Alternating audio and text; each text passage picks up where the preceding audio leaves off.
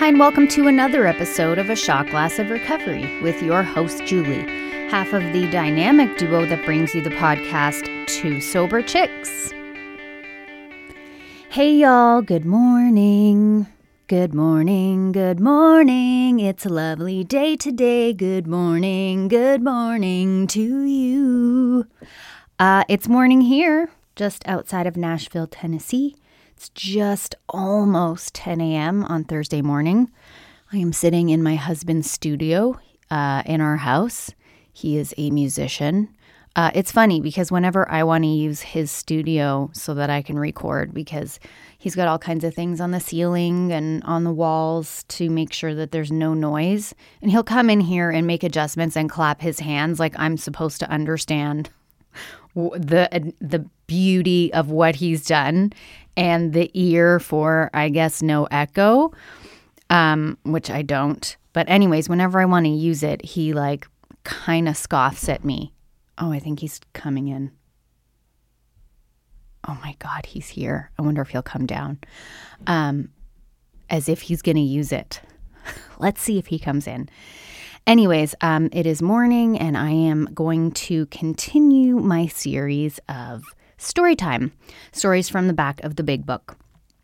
Uh, today, we're going to be reading from page 309. It's stories five, story five in part two of the.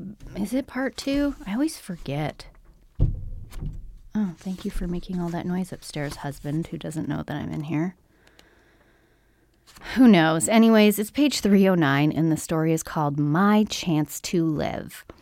AA gave this teenager, oh, it's a teenager, the tools to climb out of her dark abyss of despair. I came through the doors of Alcoholics Anonymous at age 17. Oh, God bless her. Or him. Who knows? A walking contradiction. On the outside, I was the portrait of a rebellious teenager with miles of attitude to spare. On the inside, I was suicidal, bloodied, and beaten.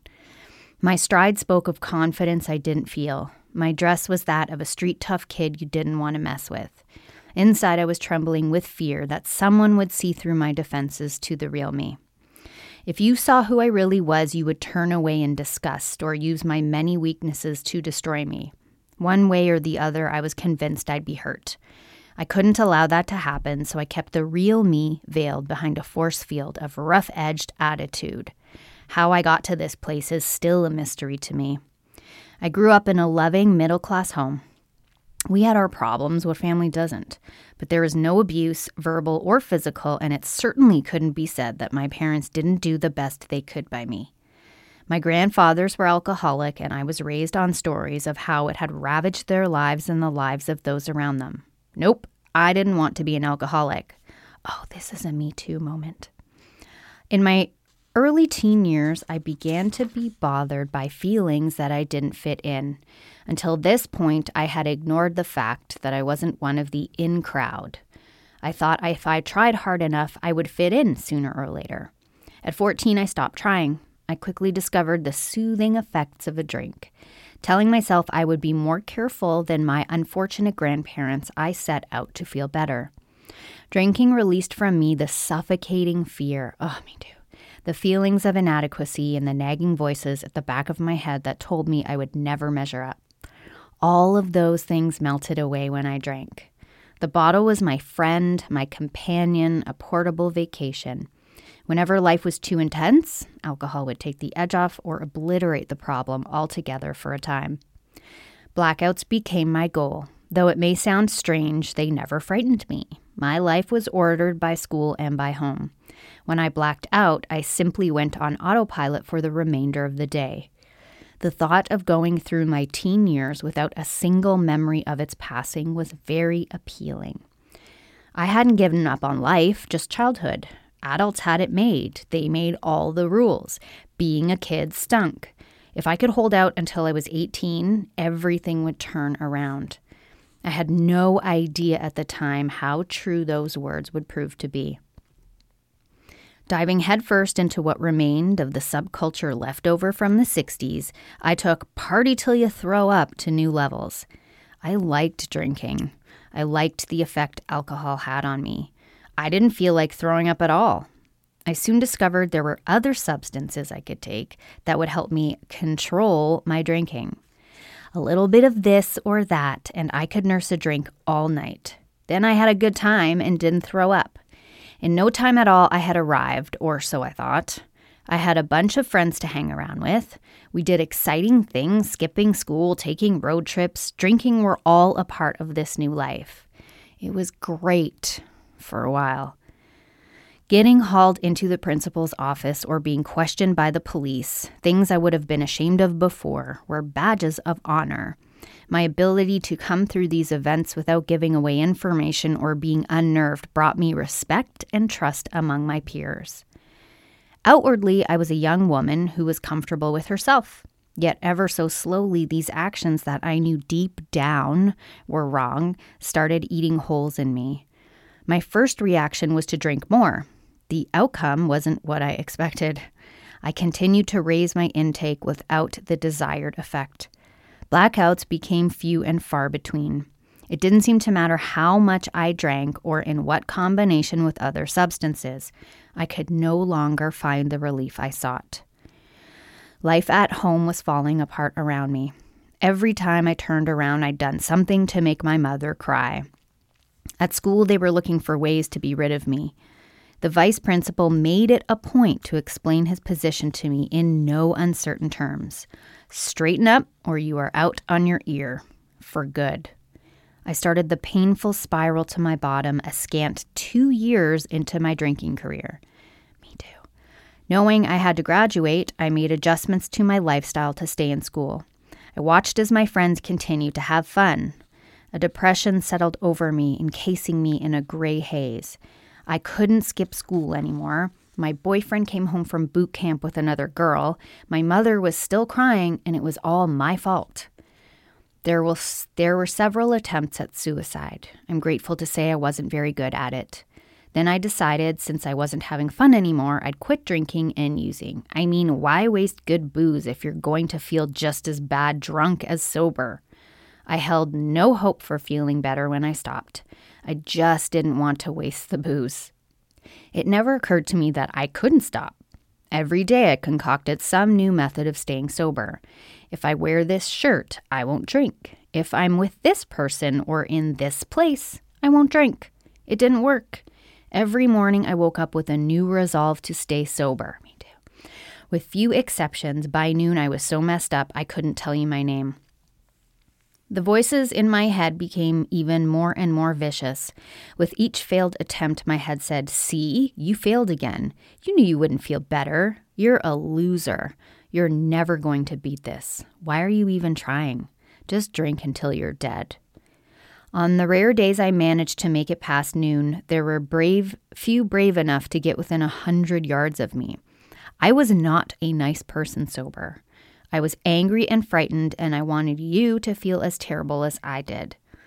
A few times I had drinks pushed on me. Here, drink this, then maybe you won't be so difficult. I always had a nasty retort and then took what was offered. Toward the end, I prayed every night for God to take me in my sleep, and I cursed Him in the morning for allowing me to live. It was never my intention to end up in AA. If someone mentioned perhaps I drank too much, I laughed at them. I didn't drink any more than my friends. I never got drunk when I didn't want to, never mind that I always wanted to.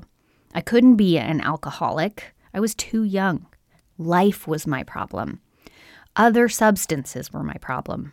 If I could just get a handle on things, then I could drink. I got a job as a waitress at a local pancake house. Our late hours attracted a wide variety of clientele, including some members of Alcoholics Anonymous. They were not my favorite people to wait on. They, in fact, drove me to drink. They were loud, hard to please. They table hopped and didn't tip very well. I waited on the same bunch for six weeks in a row before finally being granted the night off.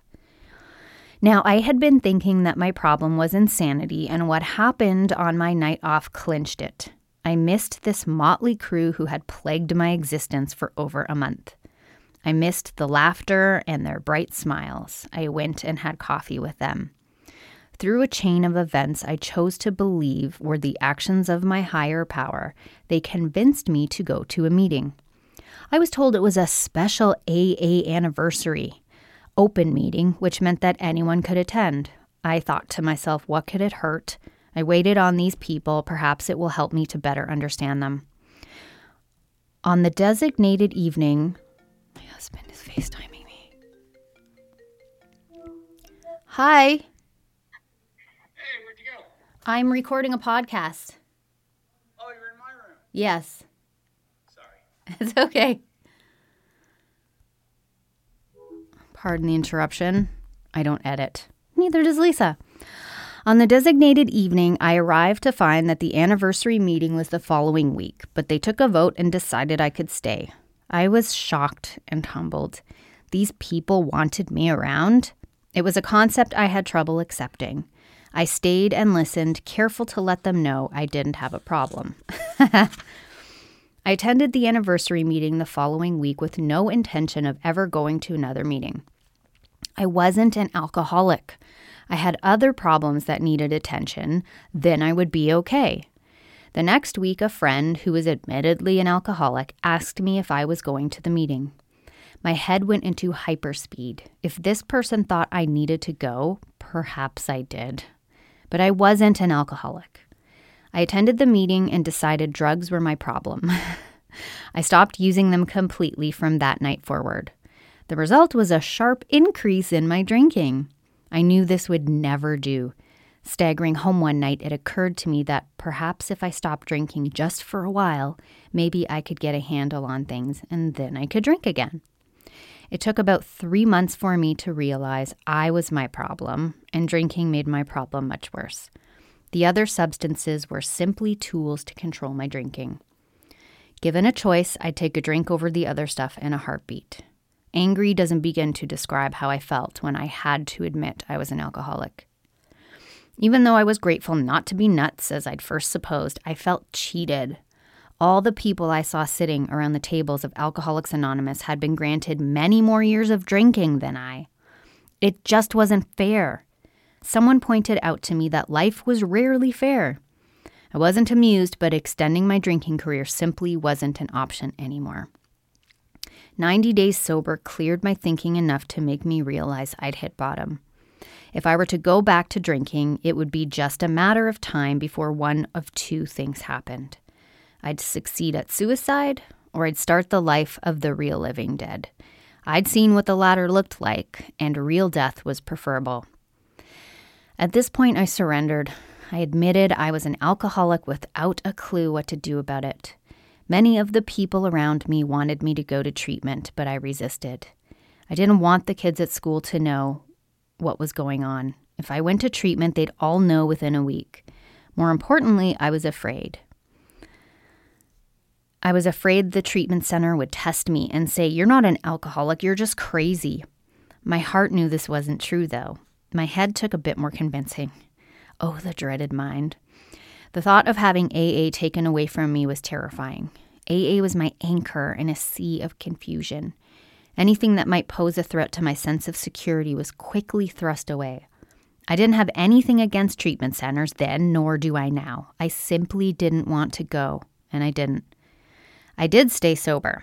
One summer with people who enjoyed life sober was all it took for me to want sobriety more than I wanted to drink. I will not tell you I did everything I was told, when I was told, how I was told, because I didn't. Like most people new to the program, I set out to find an easier, softer way. As the big book suggests, I could not. When I couldn't find an easier, softer way, I looked for a person with the magic wand, the one person in AA who would make me feel all better right now. This was a frustrating task, and I finally realized that if I wanted this life, I was going to have to do what the others had done. No one made me drink, and no one was going to make me sober. This program is for people who want it, not people who need it. If everyone who needed AA showed up, we would be bursting at the seams.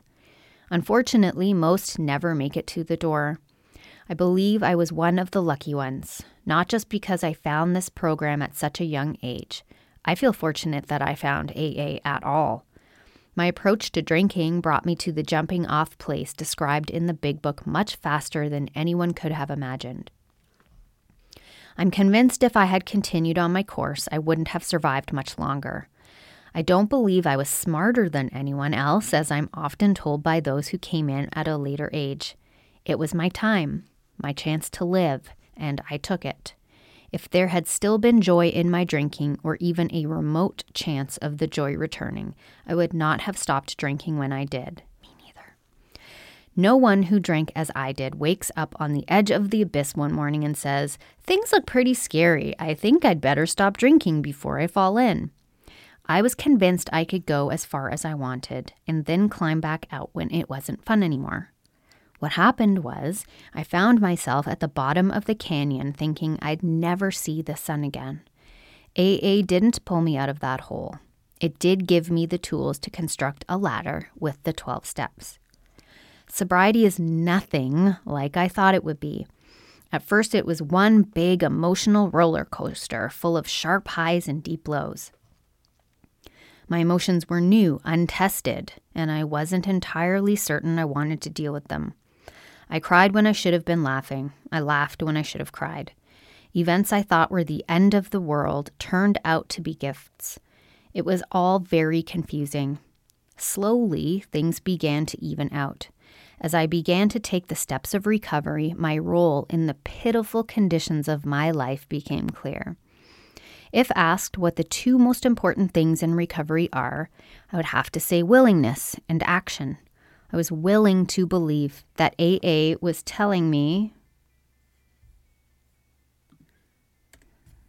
Sorry about that. the outro's going. Okay. Um, I was willing to believe that AA was willing was telling me the truth.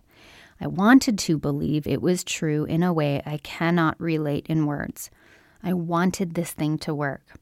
Then I began to take the course of action prescribed. Following the principles laid out in the Big Book has not always been comfortable, nor will I claim perfection. I have yet to find a place in the Big Book that says, Now you've completed the steps, have a nice life. The program is a plan for a lifetime of daily living. There have been occasions when the temptation to slack off has won. I view each of these as learning opportunities. When I am willing to do the right thing, I am rewarded with an inner peace no amount of liquor could ever provide.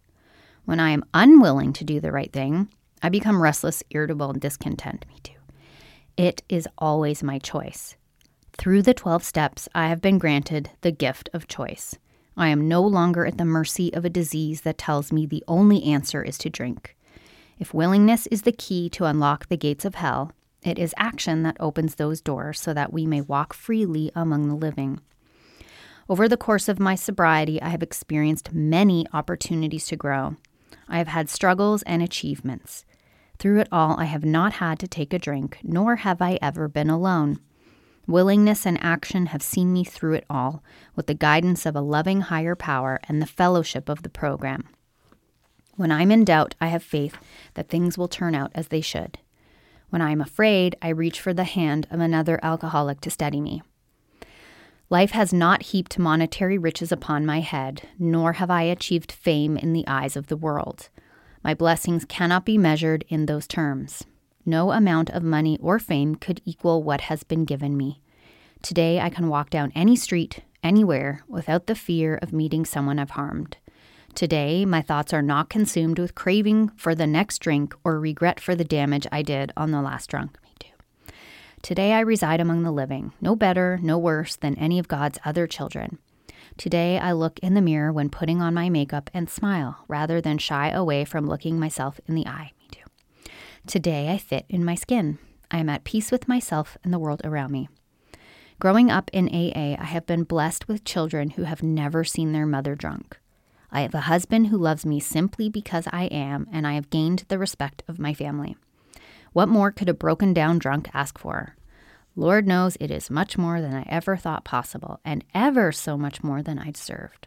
All because I was willing to believe AA just might work for me too. Oh, that was so good. Sometimes I feel when I hear people in meetings um, who I think are very different from me, I sort of feel myself tuning out a little bit. And at the beginning, I was like, what could a teenager's wisdom offer to me? Oh, how arrogant my ego can be. Turns out a lot. There was a spot that I underlined on page, the second page of the story. The bottle was my friend, my companion, a portable vacation. Whenever life was too intense, alcohol would take the edge off or obliterate the problem altogether for a time. So that was why I loved drinking because, like many of us in the program and not in the program, like many an addict, uh, life is very intense and my emotions feel very big. It is a common symptom of a unstable childhood uh, where we don't learn as children to regulate our nervous system. So a lot of us will go from zero to 100 instead of what a normal person does, which is zero to 10 to 20 to 30 to 40 and so on. And so the intensity of our emotions drives us to do something that tamps down those emotions. And so I could not settle down. Um, I remember just even to do housework, man, I did my best housework drinking. All of that that's why alcohol became a best friend, which then the book tells us is like a boomerang and then turns to shred us into a million pieces. But it just made everything breathable. So I definitely identified with that. Also, I did a post on Instagram a little while ago when it talks about the choice. Uh, the being granted the gift of choice. So, choice is a very difficult concept to understand when you are not an addict because there is a presumption that at our bottom, close to our bottom, middle way to our bottom, we have a choice not to drink or not to use, which for any of us that have had that feeling beyond what a craving is, it's like an impulse. We know that there's no choice. And to understand that for people that aren't in recovery, I will often tell them about the neural pathways and the addicted brain and how the impulse and the drive to take a drink and another drink or a drug and another drug or a behavior and another behavior like sex or eating disorders comes from the same place in the brain that is responsible for fight or flight so or eating. So the impulse to eat uh, to have sex or to fight or flight is all the same place that the ad the addiction impulse comes from. So it doesn't feel like a choice. It feels like if I don't do this, I'm going to die. That's what it feels like. So I love that this story pointed out that once we start to try and live a life of recovery and sobriety, we have a chance to have a choice. There is a lot of wisdom in the 90 and 90, 90 meetings in 90 days, i.e., one meeting a day for three months, because you start to form a new neural pathway, which gives you a choice. So if you think of your neural pathways or your brain as a field of wheat, and you have walked down the same path every day for every month and every year of the last however many long years, there's a very clear path. You come to this field and you're like, oh, I'm going this way. And when you start to live a life of recovery and sobriety and you start to dry out, you start to walk down a different path. So when you get to that same field, you're actually like, hey, wait a second, there's another way. And so we get the chance to make that choice, to have that pause, which we didn't have before. Those of us that have had problems with rage have the same thing. You don't feel like you have a choice. You just blow up in that second and then you're off to the races. But if you have even just a one second pause, that gives you your hope. So, for anybody listening who feels like there's no hope in recovery and it just feels impossible that you won't able to stop drinking or stop using, there's an entire fellowship of people in AA that are there for you. Like this woman said in her story, she's never been alone. And so you just have to take the hand of someone else that's gone before you and walked a different path to see that it is possible.